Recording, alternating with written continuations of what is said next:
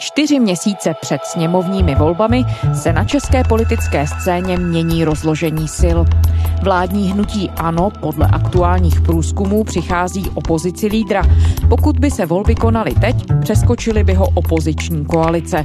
Zároveň se poprvé nad pětiprocentní hranici volitelnosti dostalo hnutí přísaha bývalého detektiva Roberta Šlachty. Jak velké je to překvapení? Jak jednotlivé strany s měnící se situací politicky nakládají? A co všechno může ještě do podzimu poměr sil změnit? Předvolební pohyby na politické scéně mapujeme s komentátorem Českého rozhlasu Plus Petrem Hartmanem.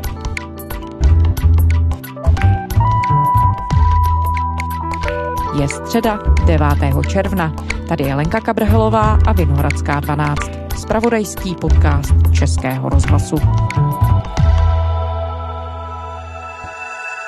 Tak ještě před několika měsíci se uvažovalo o tom, o kolik hnutí ano výrazně vyhraje. Nyní tedy situace je trochu jiná. Komentátor Českého rozhlasu Plus Petr Hartmann. A znamená to, že hnutí ano už není jasným favoritem, tak to je možná na tomto nejzajímavější, ale zajímavé také je to, že ty pohyby se zastavily v tom slova smyslu, že se nějak neprohlubují rozdíly mezi například koalicí Pirátů a starostu a hnutí ano, takže ta situace je poměrně vyrovnaná a pochopitelně čísla jsou to zajímavá, ale nejdůležitější bude to, jak se lidé rozhodnou na začátku října ve sněmovních volbách a jejich chování bývá dost často nevyspytatelné, nemyslím tím všech, ale existuje nemalá část lidí, kteří se rozhodují na poslední chvíli nejenom koho budou volit, ale zda vůbec těm volbám přijdou.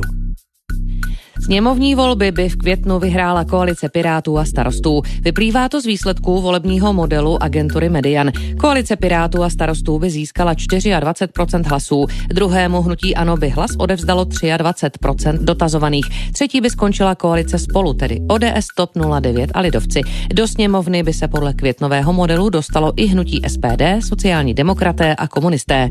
Data pro volební model sbírala agentura Median od 1. do 31. května. Volby do poslanecké sněmovny by v květnu vyhrála koalice Pirátů a hnutí starostové a nezávislí. Získala by 26% hlasů. Přes 21% hlasů by získala koalice Spolu a na třetím místě by skončilo hnutí ANO s 20%. Průzkum provedla agentura Kantar na vzorku více než 900 respondentů a to v období od 10. do 28. května. Do sněmovny by se dostali ještě SPD, KSČM a nově také hnutí přísaha.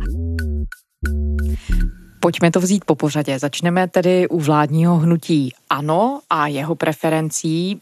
Míří premiér Babiš alespoň jak se může zdát z těch preferencí k volebnímu propadu v porovnání s tím, čeho dosahoval ve volbách před několika lety? Tak Andrej Babiš podle mého názoru se bude snažit dělat maximum pro to, aby v těch volbách vyhrál. On to nebude poměřovat tím, že dominoval v posledních sněmovních volbách, ale bude se snažit obhájit vítězství a byť před nástupem pandemie se zdálo, že to bude úkol pro něj velmi snadný a že si spíše bude budovat takovou silnou pozici, aby případnou vládu většinovou mohl sestavit buď sám nebo maximálně s jedním koaličním partnerem, tak ta situace z pohledu právě právě hnutí ANO se v průběhu pandemie dramaticky změnila. Změnila se zásluhou toho, že vláda skutečně tu pandemii nezvládla, že nedokázala přijímat dostatečně účinná opatření, nedokázala správně komunikovat s veřejností a veřejnost to dávala najevo mimo jiné také tím, jak se vyvíjely právě volební preference hnutí ANO a bylo na tom zajímavé také to, že když sociologové tato čísla dávali do souvislosti, tak tam dospívali k závěru, že od hnutí ANO se začaly postupně odklánět ty seniori, což je hlavní cílová skupina hnutí ANO v této době a nepomáhlo ani různé jednorázové navyšování důchodu. A jak vládní hnutí ANO s tou situací nakládá, když se podíváme na to, jestli zvládá komunikaci směrem k voličům? home nakládá s tím, jak vždy dovede, to znamená velmi dobře. Hnutí Ano má svoji strategii propracovanou, pracuje skutečně s náladami veřejnosti a ví, jakým způsobem oslovovat nebo alespoň podprahově působit na některé části lidí a tak jsme svědky v poslední době toho, že o pandemii prakticky nekomunikuje, že se snaží vytvářet dojem, že ta už je za námi, že se můžeme těšit jenom na lepší budoucnost z pohledu rozvolňování života, návratu k cestování a takovéto věci. Takže otevřeli jsme minulý týden restaurace, hospody, zajděte na pivo, podpořte všechny, ať žije české pivo, ať žije česká hospoda. A pokud se to bude dařit, tak lze pochopitelně očekávat, že hnutí ano to bude vydávat za svoji zásluhu, ale hnutí ano se snaží nastolovat témata, která by měla odvést pozornost a je to například to, co se objevuje v poslední době tradičně před nějakými volbami a to je téma migrace, byť pro Českou republiku to není vůbec žádný problém. Česká republika je zvrchovaný stát a my budeme sami rozhodovat o tom, kdo tady bude pracovat a kdo tady bude žít. To je jediné zodpovědné řešení migrace. Tak si to totiž Piráti a STAN dali do programu. Zodpovědné řešení migrace. Pak můžeme být svědky toho, že hnutí ano začíná cíleně pod Prahově útočit na svého, co si vyhodnotila nejsilnějšího soupeře, a to jsou Piráti a starostové. A já dobře vím, co se skrývá za tím zodpovědným řešením migrace. To si přejete. Přijmeme uprchlíky bez kvot a dobrovolně. Nějaká tisícovka nebo dvě Afgánců nebo Pakistánců nás přece nezabije. Ne, to si myslí Piráti, že to zvládnou a různé právě výroky mířící na ně, ať už je to z hlediska sdílení bytů, že tam nastěhují někoho, nebo sdílení aut, nebo že sem budou zvát migranty a tak dále, tak jsou určeny právě voličům, kteří možná někteří z nich se od hnutí ano odklonili a někteří v tuto chvíli zvažují, že by podpořili právě tuto koalici Pirátů a starostů. My nechceme sdílet naše auta. My nechceme sdílet naši byty. My nechceme sdílet naši zemi. My nechceme, aby naši zemi řídil Evropský parlament. Nějaký zelený fanatici, se kterými se Piráti spojili. Hnutí ano se snaží od té volby odradit a snaží se je získat zpět a jak právě ukazují ta nejnovější čísla, tak ten nárůst podpory Pirátů a starostů se pomalu zastavuje nebo výrazně brzdí a ten propadnutí ano také brzdí a ty síly se začínají vyrovnávat. Takže je možné, že se to přelévá tam a zpět nebo že se ten proces v nějaké fázi prostě zastavuje. Je to proces, který může nabrat jiný směr, než byl očekáván v této době, že skutečně se bere téměř za hotovou věc, že hnutí ano nemůže vyhrát sněmovní volby na podzim, že uspěje jedna z těch dvou nově vzniklých koalic, ale není to zaručené, protože protože lidská paměť je, dá se říci, krátká a lidé dost často vytěsňují nepříjemné vzpomínky a nechtějí se k ním vracet a může se stát, že pokud skutečně ta situace kolem pandemie se uklidní, pokud na podzim nebudeme svědky návratu nějaké další vlny nebo něčeho takového, tak se může stát, že lidé budou uvažovat jinak a že skutečně hnutí ANO se snaží aktivizovat tu svoji cílovou voličskou skupinu, protože hovoří o tom, že životní úroveň například důchodců, ale i státních zaměstnanců, učitelů a tak dál, nemůže doplatit na to, co se dělo v poslední době a že i když deficit státního rozpočtu je čím dál tím hlubší, tak neexistuje alespoň podle vládní koalice důvod k tomu, aby se přístup k těmto cílovým skupinám měnil. To znamená, aby se valorizovaly důchody nad rámec toho, co je zákonem dané, aby dál rostly platy některých zaměstnanců a tak dále. Takže si myslím, že to je jedna z taktik hnutí ano, jak ten trend obrátit a jak získat přízeň těchto lidí, pokud se od nich odklonili opět na svoji stranu. Pojďme se podívat na to, jak s tím nakládá opozice, ta dvě velká opoziční koaliční uskupení.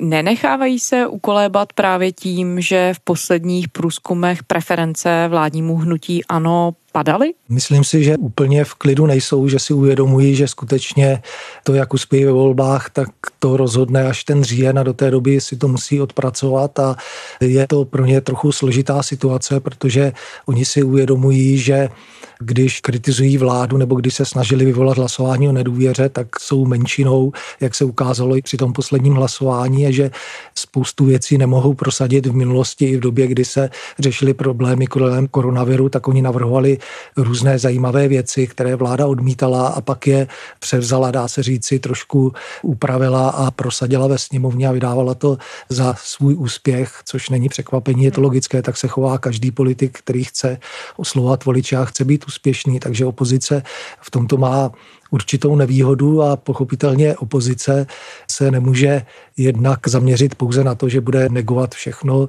co vláda dělá a hrát tu kartu antibabiš, protože jak si ověřila právě i na základě těch průzkumů v minulosti, tak nebýt té pandemie, tak by s tím zásadně neuspěla a musí nabízet recepty na to, jak žít v budoucnosti v době, kdy skutečně státní pokladna je prázdná a kdy bude potřeba řešit spoustu problémů s návratem do pokud možno normálního života. A opozice to nemůže předvést na konkrétních příkladech, protože ve sněmovně nemá většina, nemůže to prosadit a tak záleží pouze na lidech, zda věří, že představitelé této opozice jsou natolik přesvědčiví, že skutečně po těch volbách budou chtít splnit to, co říkají. A v minulosti se u některých stran přesvědčili, že tomu tak zdaleka vždy nebylo. Mám ti na mysli například ODS a její sliby, kdy hovořila o tom, že když bude u moci, tak nebude zvyšovat daně a podobně. A pak ta realita byla jiná a nešlo se tomu ani divit, protože ten stav veřejných financí byl takový, že skutečně k nějakému růstu daní tehdy muselo dojít a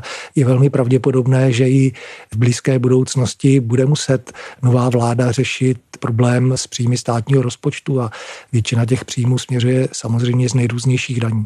Takže se opravdu dá říct, že ty opoziční koalice se snaží přesvědčit voliče k tomu, aby hypoteticky za to vzali za ruku a skočili s nimi z toho útesu, prostě jim dali důvěru v to, že budou jinými lídry, než to, čeho jsme svědky teď. No nic jiného jim nezbývá. Musí přesvědčit lidi, že vědí, co chtějí dělat, že budou dostatečně silní, protože to je další takový moment v České republice, že nemalá část lidí se přiklání k vítězům, že si říkají, tak nebudeme volit nějakého outsidera, jednak může propadnout, nebo stejně když se tam dostane, tak bude slabý a nic neprosadí, tak proč bychom buď to chodili vůbec k volbám, nebo když už k ním jdeme, tak zvolíme někoho, kdo bude silný a kdo bude moci něco dělat. Ale pochopitelně zdaleka ne všichni tak to uvažují. A jak v tom světle vyznívá krok, který byl velmi výrazný? Minulý týden se hlasovalo o nedůvěře v poslanecké sněmovně. To hlasování vyvolala právě opoziční koalice spolu a pak se k ní přidali i Piráti a Stan.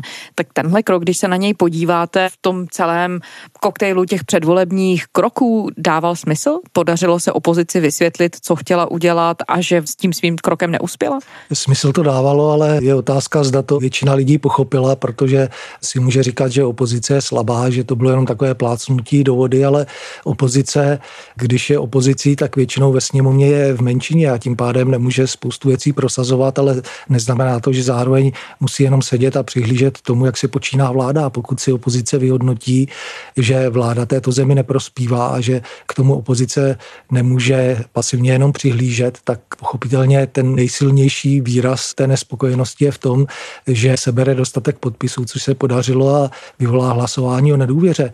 My jsme byli ještě v takové zajímavé situaci, že opozice si jednak uvědomovala to, že když by náhodou ta nedůvěra byla vyslovena, tak potom budeme ve složité situaci, protože ona nedá dohromady většinu, aby mohla vzniknout nová vláda, která by se o tu většinu mohla opírat a že ve hře bude ještě daleko výrazněji prezident republiky, který sice sliboval, že nechá dovládnout tuto vládu, ale vzhledem k tomu, že on sám říká, že jenom idiot nemění své názory, tak nešlo vyloučit, že pak v průběhu následujících týdnů by svůj názor nezměnil a neutělal si vládu tak, jak by mu vyhoval a případně by ještě více tlačil na současnou vládu, na současného premiéra, aby dělal některé kroky, které hrad po něm chtěl, takže opozice byla v tomto v nevýhodné situaci. A pak tam byl ještě jeden velmi zajímavý moment a to byl ten, že Piráti a starostové, kteří si to uvědomovali, tak si zas neuvědomili, že v politice nelze různým slovům věřit a dá se říci, že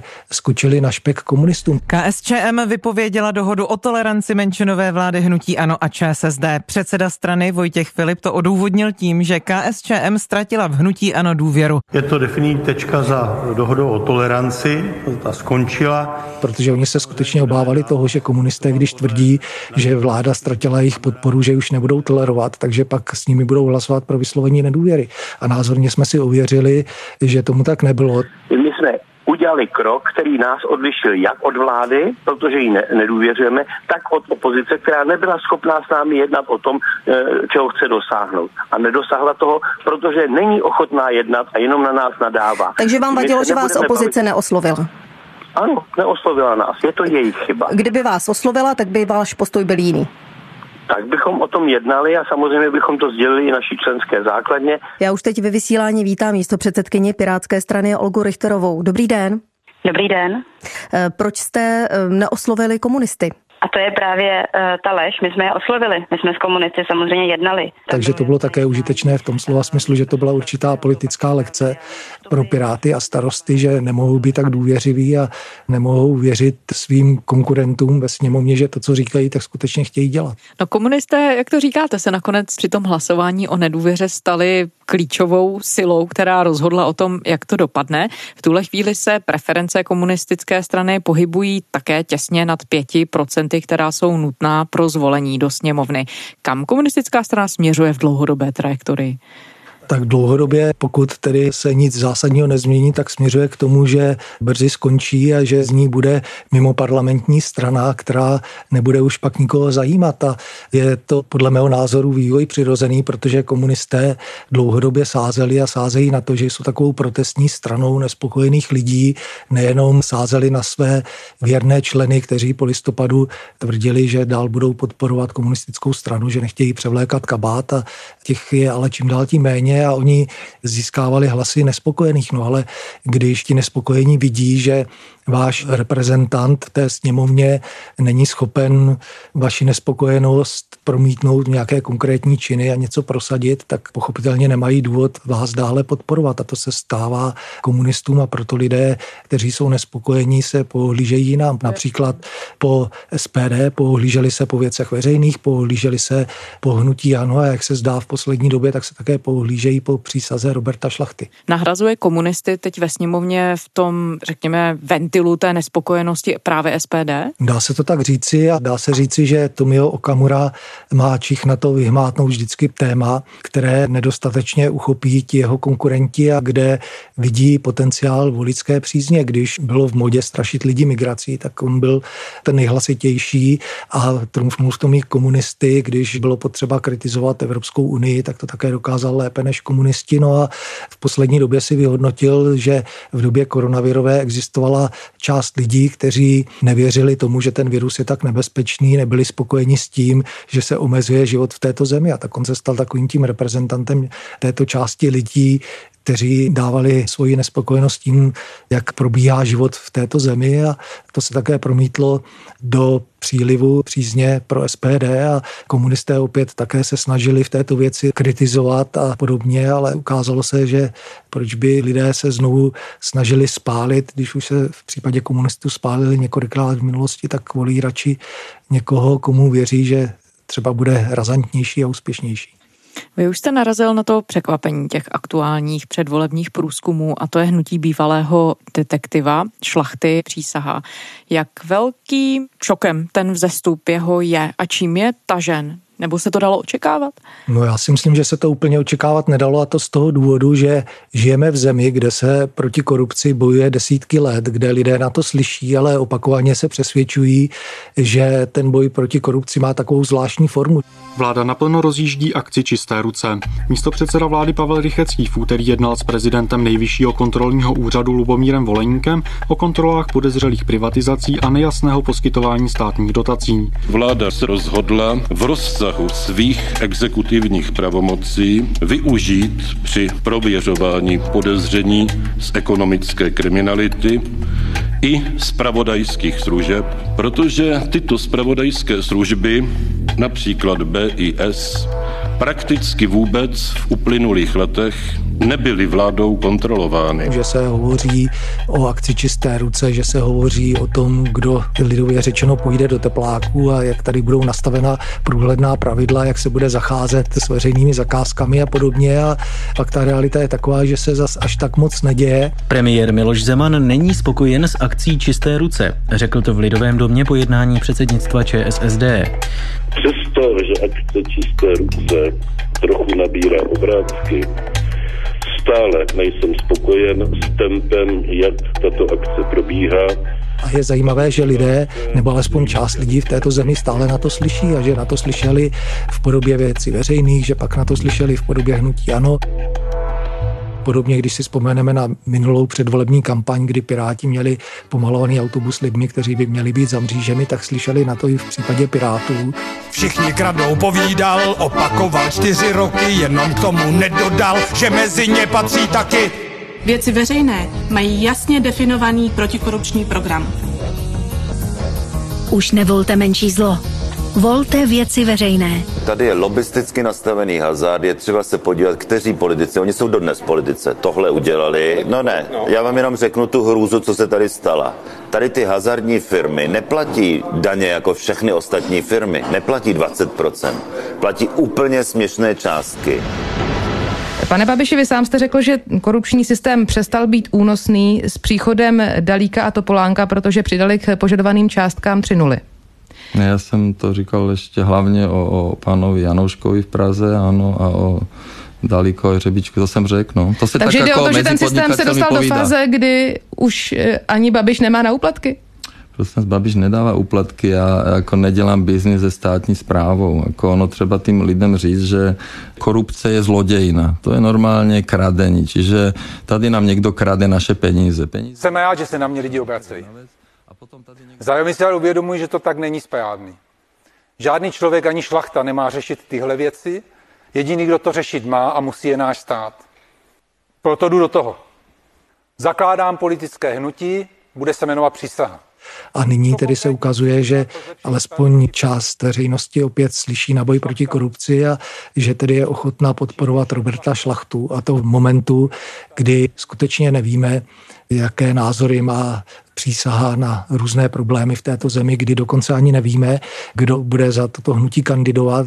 Jsme v situaci, že se hnutí přísaha dostala k pětiprocentní hranici, její zdolání je nutné prostu do sněmovny a přitom ještě nemá za sebou ani ustavující sněm, to znamená, že ani není zvoleno vedení a tak dále. Jsou tu i otazníky kolem financování, například kampaně a tak dále. A v neposlední řadě, zatímco víme, kdo kolem hnutí přísaha působí, tak to jsou většinou lidé skutečně, kteří se pohybovali v policejním prostředí, kteří mají nějaké vazby na pana Šlachtu, takže je to velmi zvláštní situace a ukazuje to, jak lidé v této zemi uvažují, jak skutečně problém korupce stále opakovaně dokáže oslovat určité potenciální voliče. A dá se to přeložit také tak, že lidé jsou trochu ochotní přehlížet třeba chybějící obsah, protože jestli tomu správně rozumím, tak to je jedna z věcí, která je hnutí přísaha vyčítána, že v podstatě nepřichází s žádným jasným politickým vzkazem, kromě toho, že se tedy opírá o boj proti korupci. Zdá se, že skutečně část nespokojených lidí se současnou politikou chce opět nové tváře a tak sází na přísahu a ono už i v minulosti se ukazovalo a ukazuje se stále, že lidé příliš nehloubají o tom, co ti politici konkrétně slibují, jaký je obsah těch jejich slibů, jaká je vůbec reálnost toho, že by mohly být splněny a podobně a dávají spíše na charismatické osobnosti a na úderná hesla a na to, když se někdo vcítí do jejich pocitů, protože někteří politici žijí v otrženém světě a mají trošku jiné představy o tom, jak funguje život lidí. Někde i třeba na periferii republiky, kde skutečně ty podmínky pro život nejsou vůbec jednoduché a kdy tam lidé mají pocit, že na ně politici zapomněli a že jejich osud je jim lhostejný a že pro ně nic nechtějí udělat, tak možná někteří z nich právě vždy čekají na někoho, kdo alespoň k ním například přijede, bude ochoten si s nimi povídat tváří v tvář, bude ochoten jim naslouchat a něco jim slíbí.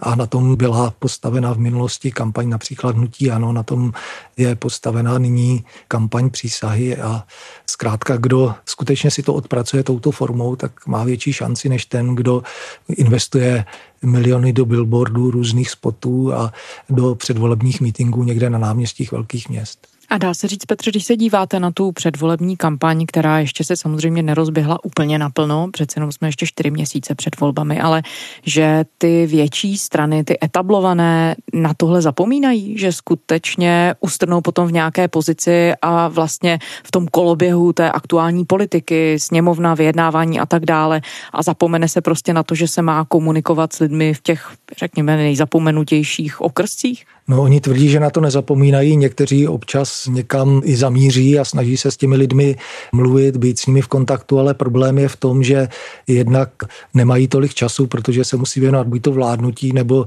práci ve sněmovně a podobně. A jednak mají tu nevýhodu, že lidé samozřejmě někteří sledují, ale zdaleka ne všichni tak důkladně sledují dění v této zemi a spokojí se s tím, co zaslechnou nebo uvidí nějaký titulek. A ty věci jsou dost často zkratkovité a dostanou se jim do podvědomí a je to i handicap právě pro tyto strany, které se takto profilují, protože jim zkrátka nic jiného nezbývá, protože skutečně mají buď to vládní odpovědnost nebo působí ve sněmovně a tím pádem se na ně média daleko více zaměřují a pak dochází i k tomu, že ti lidé tak toto vnímají. Jedna strana, kterou jsme tu ještě vůbec nezmínili a která je ale s počtem preferencí pod všemi těmi, které jsme zmínili, to je vládní ČSSD. Se třemi procenty v tuhle chvíli by se podle těch průzkumů do poslanecké sněmovny vůbec nedostala. Míří Petře sociální demokracie definitivně k propadu a k marginální pozici? No zatím to tak vypadá, protože se nezdá, že se stane něco tak mimořádného, co by mohlo ten trend obrátit a není to věc, která je čerstvá, dá se říci, protože sociální demokraté si už v minulosti ověřili, že propadli ve volbách do Evropského parlamentu, že se jim nevydařily volby senátní, nevydařily se jim volby do krajských zastupitelstev, takže není to náhoda. Ostatně i v minulých sněmovních volbách nezářili a ten výsledek byl tristní a myslím si, že zásadní chybou bylo to, že sociální demokraté si dobře nevyhodnotili příčinu své porážky a že místo toho, aby se snažili s tou stranou něco udělat a inspirovali se například u ODS, která šla podobnou cestou a skončili v opozici a tam si vyjasnili, jakou stranou chtějí být, kdo ji má reprezentovat a jaké voličské skupiny chce oslovit, no tak si zadělala na problémy hned v prvopočátku, kdy uvnitř strany nepanovala jednota ohledně toho, zda tedy se zúčastnit vlády s Andrejem Babišem nebo nikoli.